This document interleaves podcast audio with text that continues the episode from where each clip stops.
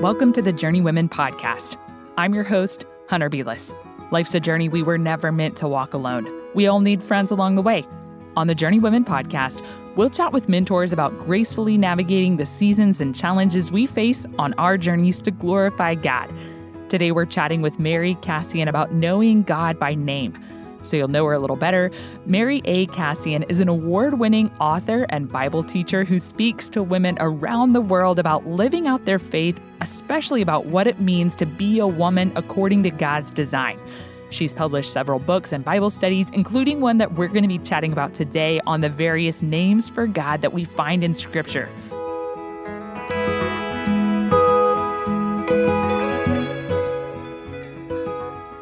Mary, welcome to the Journey Women Podcast. Thanks so much. Great to be with you. We got to meet face-to-face just before COVID hit, and I'm so grateful for that time. And It's such a joy to get to learn from you. It was so wonderful to get to sit next to you. And I am super excited for the gift of getting to chat a little bit more extensively today. Well, I'm excited to be with you. It's always fun to get together with sisters, and especially during this COVID time when we're so far apart physically, it's just really nice to connect, at least in some fashion. Well, Mary, you've basically spent your life seeking to know God. I would love for the listeners to get to hear more about who you are and what you do, but you write Bible studies, you speak, you teach, you have a wonderful family and lots of other fun hobbies. But what would you like for them to know about who you are? Well, it depends if you want like a fun thing or a serious thing. A fun thing is that I am the Reno queen. So, I mean, if I had a choice of what I could do, it would be like to record one of those TV shows where you go in like a fixer-upper. Yes. So I would love doing that. That sounds fabulous. I love that you said one of your favorite things is demo day. I think that would actually enable me to take out a lot of stress. It's great. Nothing like a sledgehammer and a crowbar, let me tell you. On a serious note, you have a wonderful study called Knowing God by Name. Mm-hmm. And as we were brainstorming this series, thinking about how we can know and love God more, this is a topic that really interests me. I feel like I have only scratched the surface of how it is that God reveals himself to us through his word, using various names for himself. So in the Bible, names were really significant. I actually had the opportunity to go to Israel, and we talked a lot about how names were kind of like determining destiny in Israeli culture. For example, like Moses means to draw out of the water. And if you know the story of Moses, you know that's a significant part of Moses's story. And Abraham, the father of our faith, means father of a multitude. And Hannah means grace. So can you kind of talk about that? Like, why are names so important, particularly in Scripture? Everyone will have noticed that the very first thing you want to know about a person is their name. Very, very first thing. Like, what's your name? Like, that's the very first thing. So your name, Hunter, is there a history to your name? This is such a good question for someone named Hunter, because I get that all the time. As soon as people meet me, they're like, is that your first name? Like, why'd your parents choose that? Yeah. And I'm like, well, Hunter was actually the name of one of my mom's students when she was a music teacher at a high school. And I believe it was her nickname, but there are more Hunters out there that are female than you would expect. So. Well, there you go. Well, my name is actually, I come from a German background. My name is actually Marie Anne. Actually, I'm named after both of my grandmothers. So I bear my maternal grandmother and my paternal grandmother. I bear those are my names. So, but yeah, a name is really, really important, because a name is a person's identity. And in Scripture, in Hebrew, I'm glad you mentioned that when you went to Israel, because in Hebrew, the word for name means sign or distinctive mark. And in Greek, it's derived from a verb that means to know. So a name is a sign by which someone is known. But it's much more than a label. In ancient times, a person's name always depicted something important about that person's identity, about that person's character or life. So as you said, Moses means drawn out of water. He was drawn out of water. That was like part of his life history story. Yeah. And that was reflected in his name. So in the Bible, the name always reveals the true nature of its bearer. So there's a kind of an ancient belief that your nature corresponds to your name. Just think of Jacob. Esau said of Jacob, "Is he not rightly named Jacob? For he has deceived me these two times." Jacob's name was "He Grasps the Heel." He was a twin, and he came out and he was holding on to his brother's heel. Mm-hmm. But "He Grasps the Heel" was kind of an idiom in that time for saying he's a deceiver. And so, you know, he actually grew into his name, that he became what his name was, even though it was kind of like a cute name at birth. He actually lived up to his name. So really interesting how the Bible uses names. And basically, if you know a person's name, you know something about that person, or you know that person. And that's in Psalm chapter 9, verse 10. It says, "Those who know your name," talking of our Heavenly Father, "put their trust in you." Because if you know the name, you know the person. And the act of naming itself was really, really significant. And that was actually the very first thing that God did after he created humanity. In Genesis chapter 5, verses 1 and 2, when God created man, he made him in the likeness of God, male and female, he created them, and he blessed them. And here's the part: and he named them man when they were created. So God did the naming right off the get-go of his creation, and he gave us names. And then he told Adam. Adam had the responsibility to name the animals. And you see this naming, the authority and the responsibility and the significance of it throughout Scripture. For instance, Abram was renamed by God Abraham. Mm-hmm. Adam named his wife Eve, mother of all living. And we're told when Jesus was, his birth was foretold, it was said, in fact, his name was specified. You can't just name this Son of God anything you want. His name shall be called Jesus, for he shall save his people from their sins. That's what Mary was told. So a name is really important, because your name and who you are, your name and your identity, biblically, the perspective on that is one and the same thing. Who you are and your name, exactly the same thing. You know, I think one of the things that's interesting that we lose in the translation of the Bible is that there are many names for God himself. And correct me if I'm wrong, I'm just speaking off the cuff. Like, the only way that we know the differentiation is, I guess, if it's translated directly, or if the little L-O-R-D shows up in our Bible and we know that that's the translation for I am, for the Hebrew name for God, Yahweh, correct? Mm-hmm. That is correct. And there are so many names of God in the Bible. And sometimes we just think that it's a description of God as we're reading, because, as you say, sometimes the nuance is lost in our English translations. But there are lots of actual names of God in the Bible. And I just think of the one where God was named the one who sees. He is the one who sees me. That's his name. He is the God who sees. And that was a name that was recognized, that name of God. And when we read it in the passage, we go, oh, he's the God who sees. And we're thinking that that describes his function, but it actually is a proper name of God. And I think that knowing God by name is really important. This is actually, I wrote this Bible study, and I need to tell you, Hunter, this was the most profoundly impactful study I have ever done in my life, in terms of just from a writing perspective. I believe that. I've written lots of books, I've written lots of Bible studies, lots of things on lots of topics, but knowing God through his names, yes, was just deeply, deeply impactful. You know, this hasn't been my bestseller by any stretch of the imagination. And yet for myself personally, mm-hmm, it just struck me, because it was just, you know what, once we know him by his names, it really takes care of a lot of other things that we're struggling with. And there are hundreds of them. There are hundreds of names of God in the Bible that we can dig into and explore. And I think it's important to pay attention to this, because name is important. And when we know him by name, we know him for who he is, his character and his nature, because that's what a name tells us about someone. I love that you mentioned that, and that the Lord used this study and just digging deeper into the names that he has offered to us through scripture just drew you to him and how it helped you to know him more. What does it say about God that he would actually tell us his name? Well, it's an interesting story how actually he revealed his very personal name, the one you mentioned, Yahweh, because prior to Moses and the burning bush, that name was really unknown. I was so curious about that. Yeah. He was only known as the God of Abraham, Isaac, and Jacob.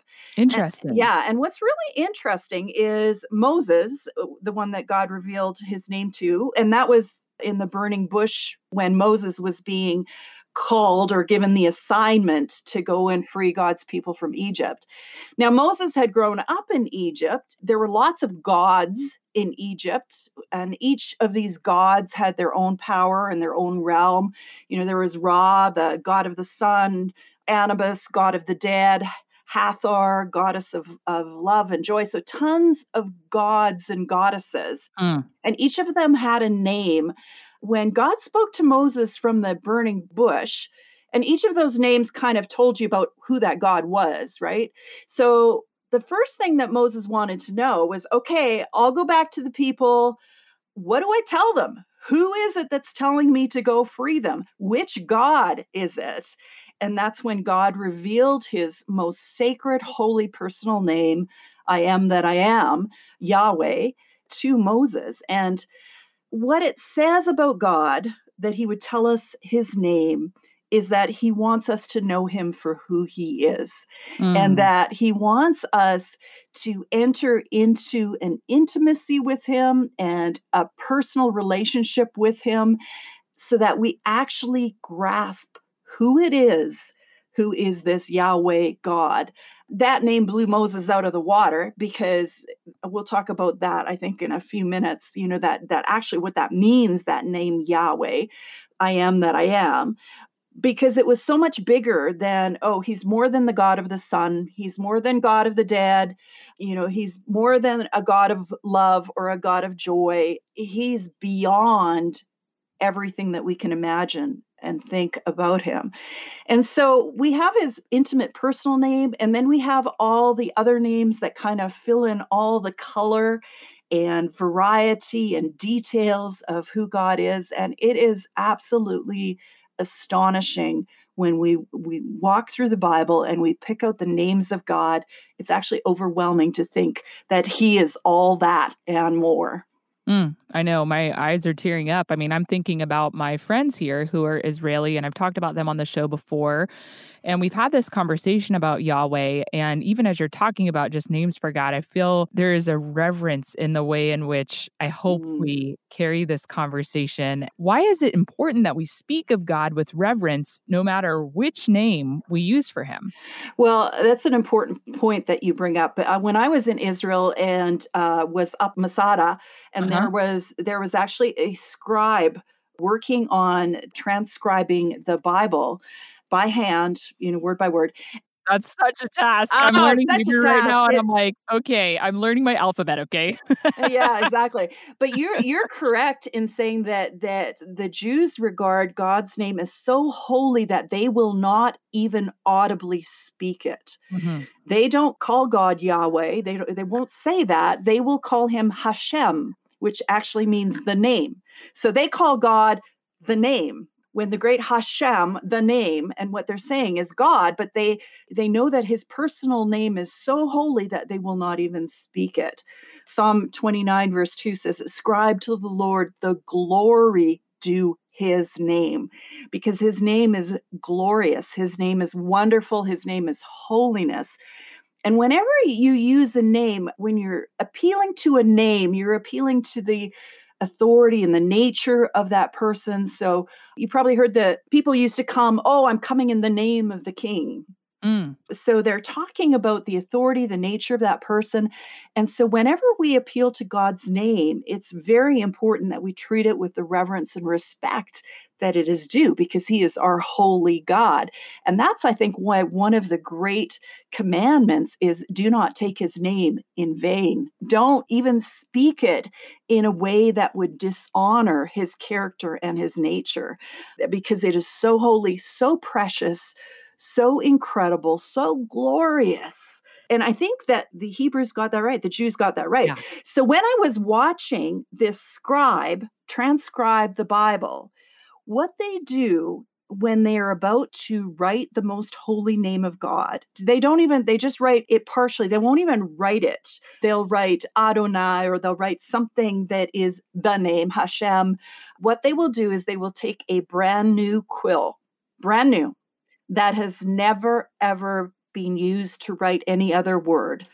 They will write the name of God with that quill, and then they will break the quill and never use it to write another word that would be, because God's name is so, so, so holy. And they go through a whole purification. Even before they would take that quill, they would cleanse their hands, and they would have this cleanliness ritual that they go through because they viewed God's name as so, so holy. That is absolutely incredible. I had no idea. So as we move into a conversation about God's personal name, Yahweh, I just want to come from that place of humility and reverence and awe. And I'd love to hear from you a little bit more about that. What is the significance of God's personal name?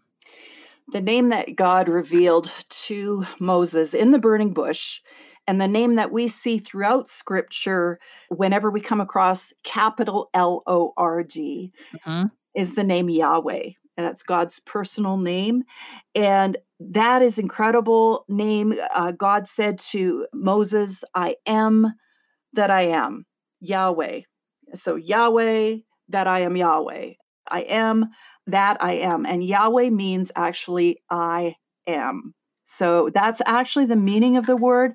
It's related to the word that means to exist or to be. And it's the same root as the words I was, I am, I will be. So it ties all that together into that name, Yahweh. So this name, Yahweh, indicated to Moses that the deity that was speaking to Moses was different from all the other gods. He wasn't sort of the God of the realm of this little small thing, or this little small thing, or, you know, this little part of human life. He was the God of all. And he didn't have a human name. He had a divine name.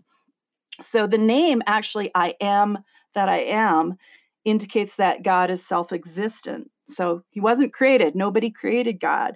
He's self-sufficient. He doesn't depend on anything. He is all contained in himself. He doesn't need us. God is self-sufficient. He's self-directed. He's free to do as he pleases. He's eternal. He has lived and he will live. He was, he is, he will be, he is forever. And he's consistent. He is who he is, and he's true and unchanging. So there's so much truth packed into that name, Yahweh. In fact, that name, I am, is seen as so holy and so powerful and so incredible for the Jews, that's why they put Jesus to death, because Jesus said, for Abraham was, I am. So he identified himself with that personal name of God, I am. And that's why they crucified him. Wow, that is so helpful. And if you think about the story of the Exodus and Moses going into Egypt and the Lord just being like, boom, here I am, boom, here I am, boom, just over each one of those Egyptian gods, just proving his power by all of the plagues and all of that. I just want to sit in here and just be like, oh, he's got it. This is so great. I'd also love to hear more of God's other names? I know we don't have very much time, and there are so many. Like you said, there's hundreds. So are there some helpful categories that we should consider as we think about all of these names for God that we find in Scripture? Yeah, absolutely. I took all the names of God, kind of laid them out on the floor, so to speak, and put them into categories that I thought made sense. And the name Yahweh is one that really falls into the category of names of deity. They're names of God that no one... Those are just names that identify that he is God, that he is in a totally different category than humanity. So there's names like Adonai and Elohim. Those are names that would fall into that kind of names of deity category. I think a lot of people know that Adonai means like, is that like a fatherly? Adonai actually means master, Lord master. So that's actually, I am in a lower position than you. So Adonai is a term of respect for a master. Elohim actually means, El means God. Elohim, it just makes it almost God, God, God, God. It kind of amplifies that. Elohim is the amplifier of the El, which is God. And it just means that this is a mighty and a strong and a prominent, this is God, God, God, God, God, is what Elohim means. I'm kind of putting you on the spot here, but can you think of a passage where Elohim is, we might find that? Elohim, for the Lord your God is the God of gods, Lord of lords, the great, the mighty, the awesome God. That's Deuteronomy 10:17. Yeah, he is God of gods. He is Elohim of the El. He is actually God, God, God, God. That is a name of deity. So that's a primary category. That's, you know, God's major names fall into that category of names of deity. And then we have names of character, and you'll recognize some of these, that he's holy God. He's merciful and gracious God. That's his name. He's faithful and true. He's excellent in wisdom. So those are names of character. It actually describes God's character to us that we can learn more about who he is. He's holy, holy, holy. Not only is that his characteristic, that is actually his name. He is holy God. And then there are names of power. So he is Lord Creator. He's the mighty power. He's the God who works wonders. And one of my favorites, and of course, living in a broken world where there's lots of sickness and pain and death, one of the favorites of a lot of people is Yahweh Rophe, which is Lord Healer. He has the power to heal. He has the power to make whole. He has the power to bring wholeness where there's brokenness and health where there's sickness. Names of authority are another one where he's King of Kings and Lord of Lords. He is the King of Ages. He's the King of the Nations. He's righteous judge. So those kind of names recognize the authority that God has to rule and to bring direction into our lives and the authority that he has over us. There are names that I call names of splendor, which just are names that revel in his beauty. So he's the God of glory. He is majestic glory. That's one of his names. God, you're majestic glory. You're the great and awesome God. That's also a name. Great and awesome God. You're the everlasting light.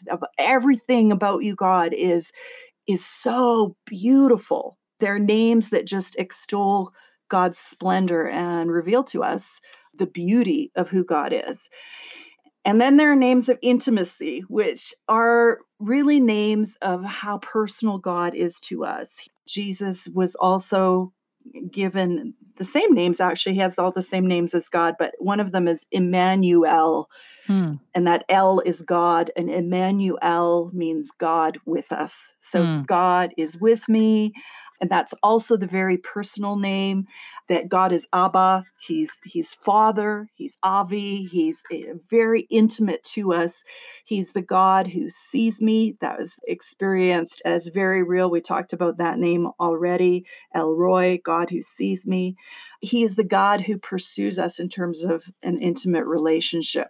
And you know, those names are so different than all the other gods that are just powerful or just amazing, or this fleshes out the name that God is not only that, he's the God who's transcendent, above all, bigger, bigger than we can even imagine, but he's also the God who is immanent, which is just, he is so with us and personal, and that we can know him intimately.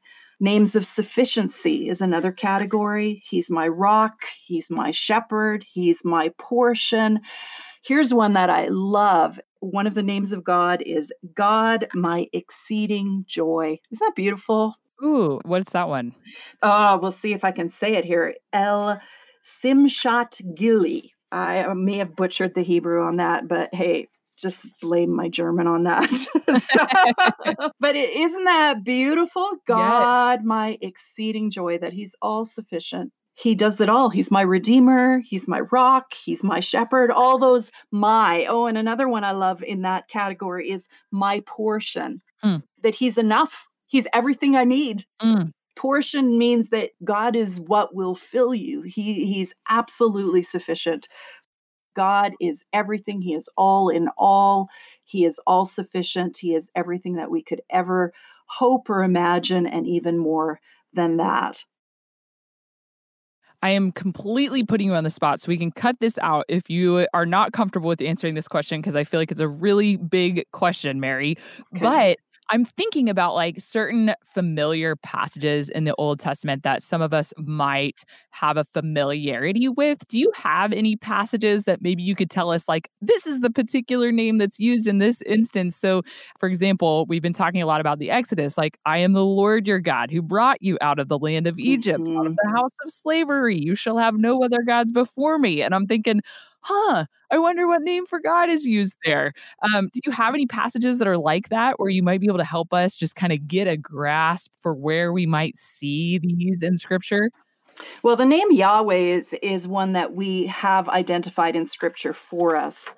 You know, it's all caps, L-O-R-D. Whenever you see all caps, L-O-R-D, that usually indicates the personal name of God, Yahweh. When you see L-O-R-D, that's not all in caps, that's usually Adonai, which is my master, my Lord. So whenever you're reading Lord throughout Scripture, you can think, okay, well, that's Adonai. Whereas when you see capital L-O-R-D, you'll say, well, that is the name of God, that is Yahweh, that is God's personal name. So that is, you know, one easy way that you can differentiate things. Whenever you spot little bits and pieces, like in other people's names, or even in, when you think of the word hallelujah, the final syllable, what's the final syllable there? Yeah. Yeah. Okay. So that's God. So that's God's name. So hallelujah is praise ye God. That's what hallelujah means, right? So there are little bits and pieces that you can pick up in the English. And often when the proper name of God is there, it is something that you read and where he is extolled as something. So yours, O Lord, is the greatness and the power and the glory and the majesty. In your hand is power and might. In your hand is to make great and to give strength to all. We can't see in that verse that there's actually a personal name of God contained in that, which is God, mighty power. That's actually one of the fun things about even just going to a version of the Bible where you have the English and then you have kind of the Hebrew transliteration or the Greek underneath, is that you can pick out some of those things a little bit more easily, because sometimes they are really hard to spot. Yeah. I'm in the beginning of learning Hebrew and I was like, oh, why do all the letters look the same? Yeah. It's exactly. Really intense, but I agree. Those helps are just absolutely wonderful. And I would encourage people to check those out. You know, I think your study is also a fantastic way for people just to get a better grasp. It's so approachable, and it's something that will really give them like the ability to be able to come to know God better. How does knowing more about God and his names, just God in general, how does that point us to his son, Jesus? Well, it points us to his son, Jesus, because every name, and this is so fascinating, every name that we see of God the Father, we see replicated of his son. I think of that great passage, Isaiah 9:6, that Christmas passage that is a prophecy about the coming Messiah. For unto us a child is born, to us a son is given, and the government shall be on his shoulder. Do you remember the next phrase? His name. Yeah, his name shall be called Wonderful, Counselor, Mighty God, Everlasting Father, Prince of Peace. Wow. So yeah, his name. That's that's his name. And we're told in the New Testament, Hebrews 1:3, that Jesus is the radiance of the glory of God and the exact imprint of his nature. Wow. Here's another thing you kind of miss out. John 14:6, Jesus says something about the way, the truth, the life. What does he say? I am the way. I am the way, the truth, and the life. He is using the name of God. I am. And he has these I am statements throughout. We see those throughout the Gospels. Yes. And in John 14, where he's explaining to his disciples, you know what? If you see me, you've seen my Father, because you see me, you see him. We're the same name, same nature, same character. Oh. And as I said before, that whole I am is the reason that Jesus was crucified. You know, when he said, "I before Abraham was, I am," that's what threw the Jews over the brink, because they knew in using that name, he was claiming that his identity, he was claiming a oneness with God, that he, in fact, was God. So, you know, whenever we're studying the names of God, those are names, those things are true of Jesus. And whenever we're seeing what Jesus was like, those things are true of his Father. So the whole I am and all the names of God are so intertwined, so beautifully in the Old Testament and in the New Testament. And it's almost like a mirror reflection of the nature and character of God that we see in the Old Testament through the names of God that were revealed there, and in the New Testament through who we see Jesus to be. Mm. I love it. You know, I think so often we hear pushbacks to really wanting to study theology, like, hey, you know, you shouldn't just study theology. You need to put your theology into practice. You need to be focusing on what you ought to do. But talking about God's name already, even just sitting in this little sound booth, I feel compelled to be different. I know. Should studying the names of God produce in us? What should it compel us to, Mary? Well, I know that when I studied just the names of God, even just in writing this Bible study, when I took a look and dug into the names of God, I was just overwhelmed. I was just overwhelmed with who he was, overwhelmed with gratitude, overwhelmed with a desire to be who God wants me to be, overwhelmed with a desire to put away sin and to pursue holiness. And so there's something in our culture, we're so self-help. I have this problem. You know, I'm struggling with this. What I would say is, you know what? Often when we stop looking at ourselves and when we just look at God, it takes care of a lot of our problems. That'll retweet. when we truly see who God is. Yes. It actually addresses a lot of the issues that we have in our lives, because he is the answer to every question. I just have to put a plug in here. I mean, Mary, you know a little bit about the ministry of Journey Women. We've been going at this thing for a little bit more than 3 years, and we did a lot of felt needs originally. That was kind of where we started. And then I just felt the Lord completely reorienting me and helping us see there is no better place for us to point women than to God himself, which is why this whole entire year, 2021, we are just unpacking what it means for us to know and love God more. And really, instead of talking about these kind of tertiary issues that we're dealing with, like how can we rest more, or different things like that, I think we've done a good job pointing women to God as we discuss. We're like, let's just cut to the chase. I think if we learned anything through 2020, we're like, we just got to cut the chaff and we're going to go straight to the source of where we are going to find all things good. And so this has been such a helpful and an encouraging and edifying conversation for me personally. I am so excited. We're going to show the study on socials and stuff like that later this week so that if women want to check it out for themselves, they can do that. But obviously, I recommend Knowing God by Name, Mary's study, if people want to dive into this specific type of study more. But what's another practical step for listeners who just want to grow in their understanding of who God is? If you're someone who journals as you read scripture, or even if you're someone who highlights or underlines, I think that it's very helpful just to understand who God is through his names. And so, you might want to set aside a page in your journal, just names of God. And then every time you come across a name of God or a characteristic of God that you think might be a name, so God is my shepherd, God is my hope, God is my light, and just fill up that whole page. You probably need several, actually. Fill up the whole page on just who is God and what is his name and how can I worship him in the splendor and the glory and the holiness of his name. Mm-hmm. What a helpful hermeneutical tool. We talk a lot about that, wanting to approach the text, seeking to learn more about God before we seek to apply it to ourselves. So thank you so much for that. Certainly one of my three simple joys is studying God's word, sitting down with my colored pencils.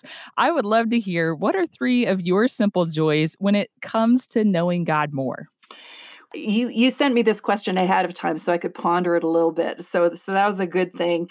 And I think that one of my joys is the joy of aha, like that discovery moment when I'm in the word and all of a sudden it clicks and I see the connection between this and this and this and this. We had a couple of those moments as we were just talking now, kind of like the aha. I think that is also just indicative of the teaching gift that God has given you, because you love to impart that to your student. And I experienced that. So thank you so much. That was so fun for me. Yeah. So that's the aha moment.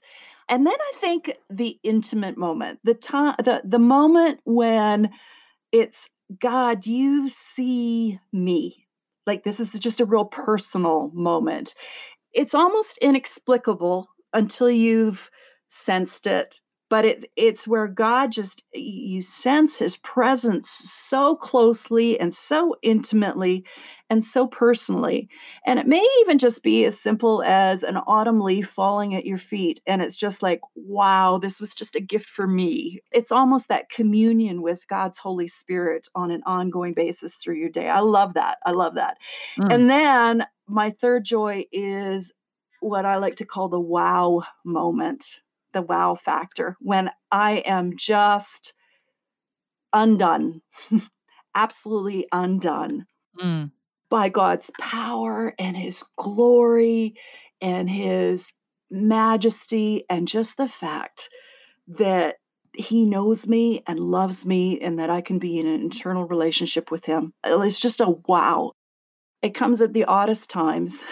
Sometimes even I pick up my granddaughter and it's just overwhelmed by who God is and just how amazing our God is and how privileged we are that he would put his gospel plan into place so that we can be reconciled to him and walk with him on a daily basis. Amen. It is such a gift to be a part of his people. And that's one of my joys in getting to host this podcast, is just getting to interact and engage with the people of God, and also to see the way that he uses us to edify and encourage each other. Mm-hmm. And so we'd love to hear from you who it is that's had the greatest impact on the way that you know and love God more. I think the person who's had the greatest impact is my dad. He just always, even through this COVID crisis, every time I'm on the phone with my dad, and he's 96 years old now. Wow. He's 96, and he just goes, Mary, God is in control. And, he's got this. He's always pointing me and pulling me back to putting things in the right perspective. And, he has been the anchor, I think, in my life. I don't know what I'm going to do without him. But that is just probably being the person who's impacted me the most. Well, Mary, I had the opportunity to see you and your relationship with your daughter-in-law, Amanda, when we were together at the Revive Our Hearts retreat. And it's really neat to see how seriously you take the influence that you have on members of your own family. I was just talking to Jen Wilkin, and she was saying she loves A.W. Tozer and just found out that actually the people who were closest to him, his character wasn't what you would expect, given the fact that he could so beautifully articulate the character of God. I read his biography as well. It's just, I think he was pulled in so many directions. He just didn't attend to his personal relationships in the way that he probably should have. Yeah. And I was really encouraged just to see that, you know, you have such a deep desire to know God and to study who he is. You have formal theological training and you teach and you speak. And yet it seems to me as though the most important thing to you outside of knowing God is serving and loving your family. And so absolutely. I was really encouraged by that. I just thank you so much for giving us the gift of getting to sit in your presence, even at a distance today. Thank you so much for joining us on the Journey Women podcast. Thanks, Hunter.